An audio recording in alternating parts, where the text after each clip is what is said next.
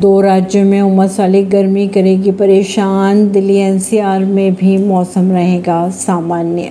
देश के पहाड़ी राज्यों की अगर बात की जाए तो उनतीस अगस्त को बारिश की हल्की गतिविधियाँ दर्ज की जाएँगी। आईएमडी के अनुसार दो राज्यों में उमस वाली गर्मी से लो, लोगों को होंगी परेशानी। देश भर के ज़्यादातर राज्यों में भारी बारिश का दौर खत्म होते जा रहा है। आईएमडी के अनुसार देश के पहाड़ी हिस्सों में हल्की बारिश और बूंदाबांदी की गतिविधियाँ देखने को मिलेगी। बात करें अगर उत्तर पूर्वी भारत के राज्यों की तो अगले पाँच दिनों तक हल्की से मध्य बारिश की उम्मीदें जताई जा रही हैं।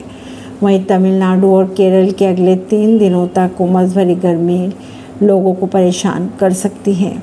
वहीं बात करें अगर दिल्ली की, दिल्ली में आज यानी उनतीस अगस्त को न्यूनतम तापमान 26 डिग्री अधिकतम तापमान 37 डिग्री दर्ज किया जा सकता है। दिल्ली में आज आंशिक तौर पर बादल छाए होने की संभावनाएँ जताई जा रही हैं। तेज हवाई भी चल सकती है दिल्ली में कल और बारिश की संभावनाएँ तो बिल्कुल भी नहीं है।